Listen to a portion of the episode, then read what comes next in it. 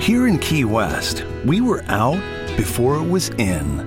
In this open and inclusive paradise, you can be yourself, make new friends, and savor our live and let live vibe. With LGBTQ friendly accommodations, our legendary nightlife, and year round activities and events, it's always a good time to come as you are.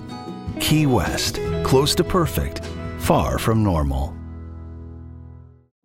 Benvenuti o bentornati su questo mio canale digitale dedicato alla psichiatria, alla salute mentale e alle neuroscienze e, come vi consiglio sempre, se vi interessano questi argomenti, iscrivetevi subito a questo canale, al mio Instagram o al mio podcast oppure cercatemi su Facebook per restare sempre in contatto con me. Ma iniziamo con il tema di oggi. Infatti sto per parlare nuovamente di aggressività in corso di malattia mentale. Nell'immaginario delle persone e spesso anche del personale sanitario, direi, comportamenti aggressivi o addirittura violenti vengono frequentemente associati, ad esempio, alla schizofrenia, alle psicosi, alle volte alla demenza, all'utilizzo di sostanze d'abuso come cocaina, alcol e anche ad alcuni disturbi di personalità come l'antisociale o il borderline. Oppure a più di una di queste situazioni presenti contemporaneamente nello stesso paziente e questo è plausibile. Infatti una certa piccola per fortuna percentuale di questi pazienti mostra oggettivamente un rischio aumentato di manifestare aggressività. In realtà però, sebbene ci siano meno evidenze in letteratura, anche i rapporti tra disturbi dell'umore come depressione, disturbo bipolare, ciclotimia o altro e manifestazioni aggressive, violente o anche molto violente sono piuttosto ben documentati e l'esperienza clinica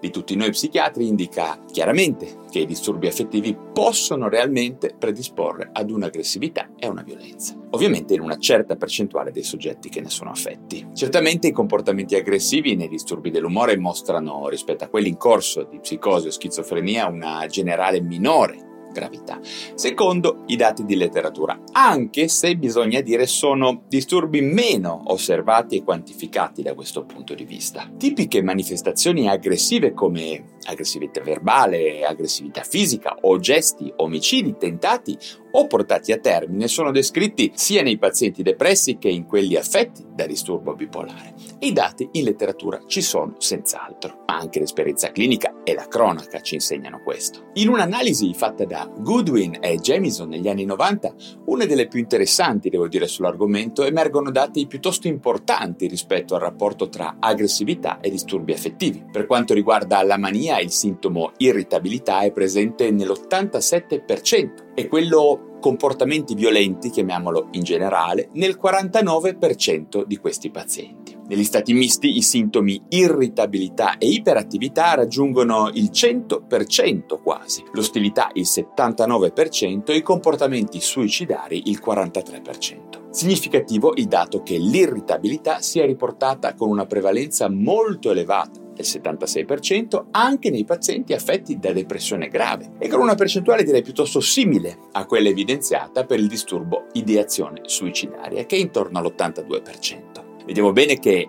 in particolare, quelle condizioni di malattia presenti nello spettro che va dalla cosiddetta depressione agitata sino allo stato misto nel paziente esplicitamente bipolare sono probabilmente le più a rischio di generare queste persone dei comportamenti aggressivi e violenti. Stato misto e depressione agitata sono ambedue condizioni di marcata alterazione mentale in senso depressivo, ma con la presenza di irrequietezza psicomotoria, contenuti di pensiero pessimistici o addirittura deliranti e anche tendenza alla disforia, ovvero a un sentimento di tensione e irritabilità molto marcato. In questo stato emotivo, che è presente in forma attenuata anche nella ciclotimia, si rischia di manifestare comportamenti rabbiosi e reattivi, con l'evidente possibilità di agire l'aggressività in maniera meno controllata. Un'altra fase affettiva piuttosto pericolosa, anche se non molto frequente per fortuna, è la depressione maggiore con manifestazioni deliranti. Questa che si chiama anche la depressione psicotica melanconica è stata responsabile nel corso del tempo di diversi omicidi o anche omicidi, suicidi all'interno di nuclei familiari, di cui purtroppo abbiamo avuto notizie dalla cronaca degli ultimi anni.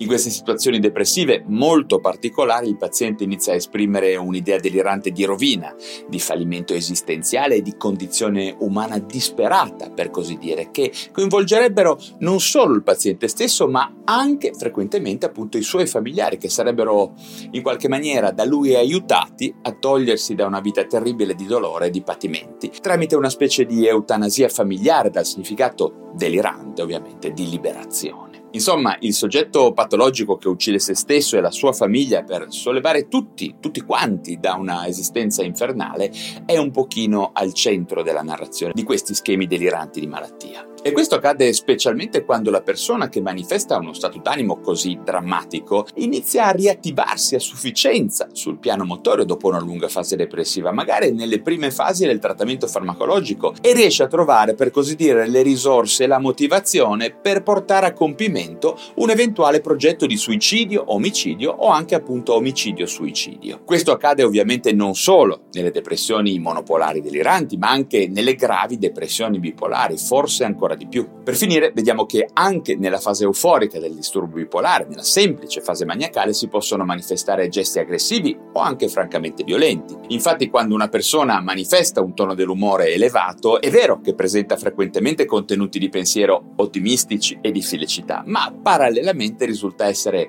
presente anche un elevato livello di impulsività e di discontrollo, che può favorire risposte e reazioni di tipo aggressivo, in maniera inaspettata e repentina, senza valutare valutare troppo eventuali conseguenze dei gesti che si mettono in atto. È importante ricordare che queste manifestazioni aggressive avvengono anche nella ciclotimia, un disturbo spesso sottovalutato e poco considerato, che in alcuni individui può essere confuso con una personalità patologica, una brutta persona per così dire, magari sempre lamentosa e arrabbiata con il mondo. Infatti nella ciclotimia ritroviamo molto frequentemente i cosiddetti hunger attacks, ovvero attacchi di rabbia che spesso vengono attribuiti a un cattivo carattere che rovina sicuramente la reputazione e il buon funzionamento sociale e lavorativo della persona che li manifesta. Come potete vedere a questo punto i comportamenti aggressivi e violenti, contrariamente a quanto si crede, hanno una notevole rilevanza clinica nei disturbi dell'umore. Ovviamente il discorso è piuttosto lungo e complesso e per approfondirlo vi invito a leggere un paio di articoli presenti nel mio blog che vi indico giù in descrizione, ok? Bene,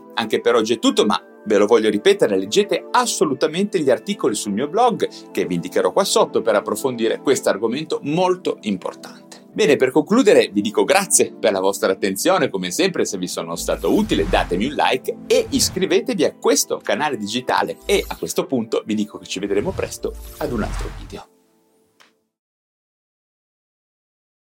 Here in Key West, we were out before it was in. In this open and inclusive paradise, you can be yourself, make new friends, and savor our live and let live vibe. With LGBTQ friendly accommodations, our legendary nightlife, and year round activities and events, it's always a good time to come as you are.